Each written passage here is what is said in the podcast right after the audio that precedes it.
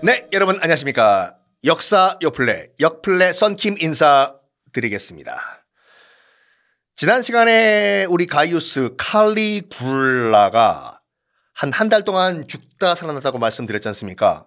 어우, 좀 살 것 같아. 어우, 살 것 같아. 근데 병이 회복된 다음에 그때부터 기록에 따르면 사람이 미쳐버렸다고요. 미친 사람. 뭐에 씌운 것처럼. 뭐라고 얘기했냐면 이렇게 얘기했어요. 나는 원래 사람이 아니야. 나는 원래 신이었다. 다시 인간에서 신이 되기 위해 가지고 그 고통의 과정 한 달 동안 내가 정말 끙끙 앓은 것이야. 우리 보통 신내림 받으면 아프다고 하잖아요. 딱 그 케이스였다니까. 이제 내가 깨어난 것은 내가 더 이상 인간이 아니라 내가 신이란 말이다. 나는 신이야. 이러고 다닌 거예요. 가이우스가 미쳤어요. 그러면서 기록에 따르면은 자기가 제우스라고 흉내를 내고 다녔대요. 일단 머리 보통 로마인들은 머리가 이제 라틴족이기 때문에 보통 검은 머리지 않습니까? 지금 뭐 이탈리아 사람들처럼. 근데 머리를 금발로 염색을 했어요. 제우스 신이 보통 신화에서 금발로 나오니까. 내 머리를 금발로 염색하라. 탈색 말고 브릿지도 말고. 선생님, 스타일리스트님, 금발로 염색해 주십시오. 금발로 염색을 한 다음에 실제로 자기가 제우스라고 착각을 해가지고 제우스 신이 손에 황금 번개를 지팡이같이 들고 다니잖아요. 그걸 황금으로 진짜 번개를 만들어가지고 그걸 들고 다녔어요. 가이우스가, 칼리굴라가. 봐라! 나는 제우스다! 그러면 괜찮은데 제우스가 가끔씩 또 실증 났나 봐. 오늘부터 나는 잠깐 포세이돈 하겠다! 포세이돈은 그 바다의 신이지 않습니까? 그 신화 그림만 보시면 알겠지만 포세이돈은 이 삼지창 들고 있거든요. 이 황금 번개 잠깐 쉬고 삼지창 만들어라. 삼지창 들고 다니면서 오늘은 내가 제우스가 아니라 포세이돈이다. 아하. 신이 된 나를 막을 수가 없다라고 해서 그때부터 곱비 풀린 망아지가 돼버립니다. 가이우스 칼리굴라가. 뭐라 그래? 뭘 하냐면 딱 지금부터 연산군이에요. 우리나라 조선시대에. 나 아팠을 때 한 달 동안 나 대신 정치를 했던 신하들 다 끌고 와! 아니, 지가 아팠으면은 이제 황제가 잠깐 공석이잖아요. 우리도 대통령이 약간 유고시에 뭐 국무총리가 다시 국정을 맡는 것처럼, 아니, 나라는 굴러가야 될 거 아지 않습니까? 그래가지고, 아니, 황제가 끙끙끙 지금 오늘 내일, 오늘 내일 하고 있으니까 밑에 있는 신하들이 대신 뭐 도장 찍고 국정을 이끌었겠죠. 다 끌고 와! 어디 감히 황제의 권위를 넘봐! 너희들은 나를 능멸했어. 너는 나에게 모욕감을 줬어. 왜 그랬어요? 왜 그랬냐고요? 넌 나에게 모욕감을 줬단 말이야. 그래가지고 황제의 권위를 손상시켰다고 다 체포해서 숙청시켜버려요. 얼마나 억울하겠어요, 그 사람들은. 그때 황제가 자기가 제우스라고 하고 자기가 포세이돈이라고 하고 뭐 신하들 다 잡아 숙청시켜버리고 있는 거 보고 로마 시민들이 이제 슬슬 정신 차리기 시작한 거예요. 새 황제가 아무리 봐도 약간 머리에서 나사가 하나 빠진 것 같아. 이상하다? 그때부터 감을 잡기 시작을 했는데 이제 황제가 또 무슨 일까지 하냐면 황제가 아팠을 때 귀족들이 와가지고 황제 앞에서 들으라고 신이시여 신이시여 우리 황제만 낫게 해주신다면 내 목숨을 바치겠습니다 신이시여 라고 했잖아요. 황제가 그때 나 나으면 목숨 바치겠다고 한 걔들 다 데리고 오라고 해요. 약속 지켜. 약속을 지키라고 얘기해요. 너, 너, 너, 너, 너 신한테 약속했잖아. 내가 병만 나오면 너를 목숨 바치겠다고. 나 나았으니까 목숨 바쳐. 이런 얘기를 한 거예요. 그래서 어떻게 목숨을 바치게 만드냐면 너 글래디에이터 검투사대. 검투사대 가지고 너희 둘 다 죽는다고 했으니까 둘이 싸워. 칼 잡아. 둘이 싸워. 목숨 바쳐. 신용사회에서 목숨 바쳐야지. 신용 지키란 말이야.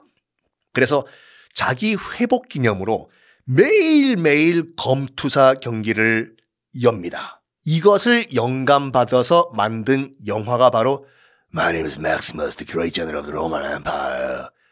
Russell Crowe가 나온 영화 글래디에이터예요. 글래디에이터 자기 반대파. 칼리굴라 이 가이우스 황제가 미친 황제예요. 그래서 자기 반대파, 자기에게 덤빈 애들, 또 자기에게 조금이라도 밉보인 애들 다 검투사로 만들어서 서로 싸워서 죽이게 만듭니다. 그것을 영감받아서 만든 영화가 글래디에이터고, 그리고 또 영화 벤허 있지 않습니까? 찰턴 헤스턴, 벤허. 이 벤허도 이 칼리굴라에서 영감을 만든, 받아서 만든 영화입니다.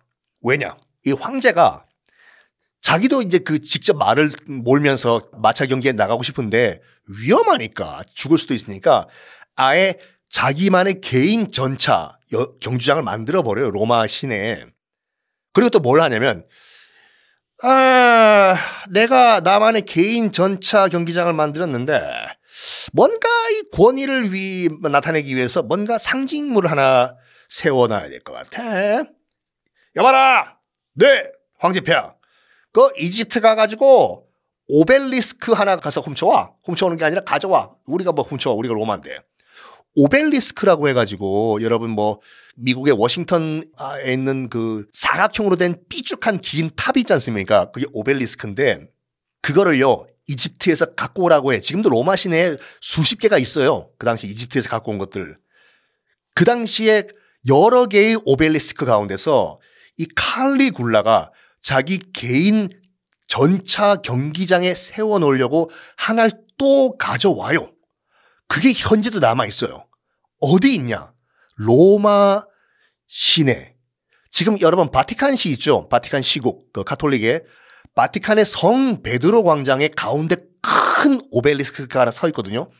코로나 전에 그 바티칸에 가가지고 그 성 베드로 광장 가운데 보면 뭔가 큰 탑 하나 있지 않습니까? 그거 보면 어 앞에 무슨 웬 탑이 있어가지고 사진이 안 찍혀져. 뭐야? 어우 저 무슨 탑이? 어우 저 뭐야?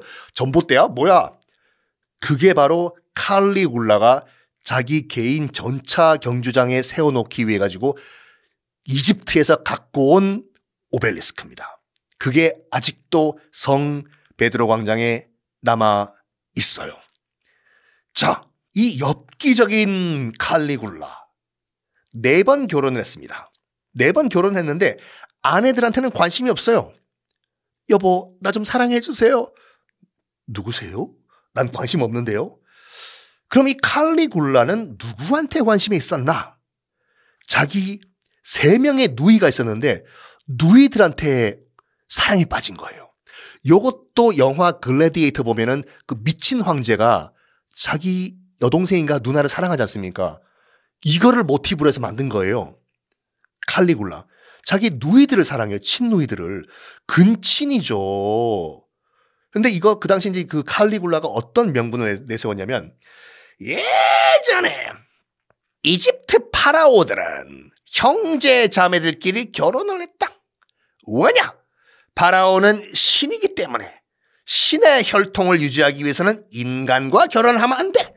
그래서 신의 가족들끼리 결혼을 했잖아. 나 황제 가이우스, 나도 신이잖아. 어쩔 때는 제우스, 어쩔 때는 포세이돈. 나는 신이기 때문에 난 인간들과 결혼할 수가 없다. 나는 우리 신의 혈통을 지키기 위해 가지고 내 친누이들과 결혼을 할 것이다. 문제는 누이들이 다 출가한 상태였어요. 결혼을 해가지고 유부녀들이에요, 당시에. 그럼에도 불구하고 누이들과 사랑을 나눕니다. 그러니까 영화 글래디에이터가 딱 이걸 모티브로 그린 거예요. 그 뭐 조커에 나왔던 그 주인공이 글래디에이터에서 황제지 않습니까? 자, 가이우스, 칼리굴라의 엽기적인 행동들은 다 어디서 출발한 것인가? 자기 할아버지 티베리우스와 함께 카프리 섬에서 육 년 동안 있으면서 다 물든 거예요. 티베리우스랑 가이우스가, 할배와 손자가 카프리 섬에서 어떤 엽기적인 파티를 했는지, 어, 제가 차마 말씀은 못 드리겠습니다. 이 방송에서 많은 어린이들이 듣고 있기 때문에. 그래서 혹시 관심 있으신 분들은 직접 네이버에서 한번 검색을 해 보시기 바랍니다.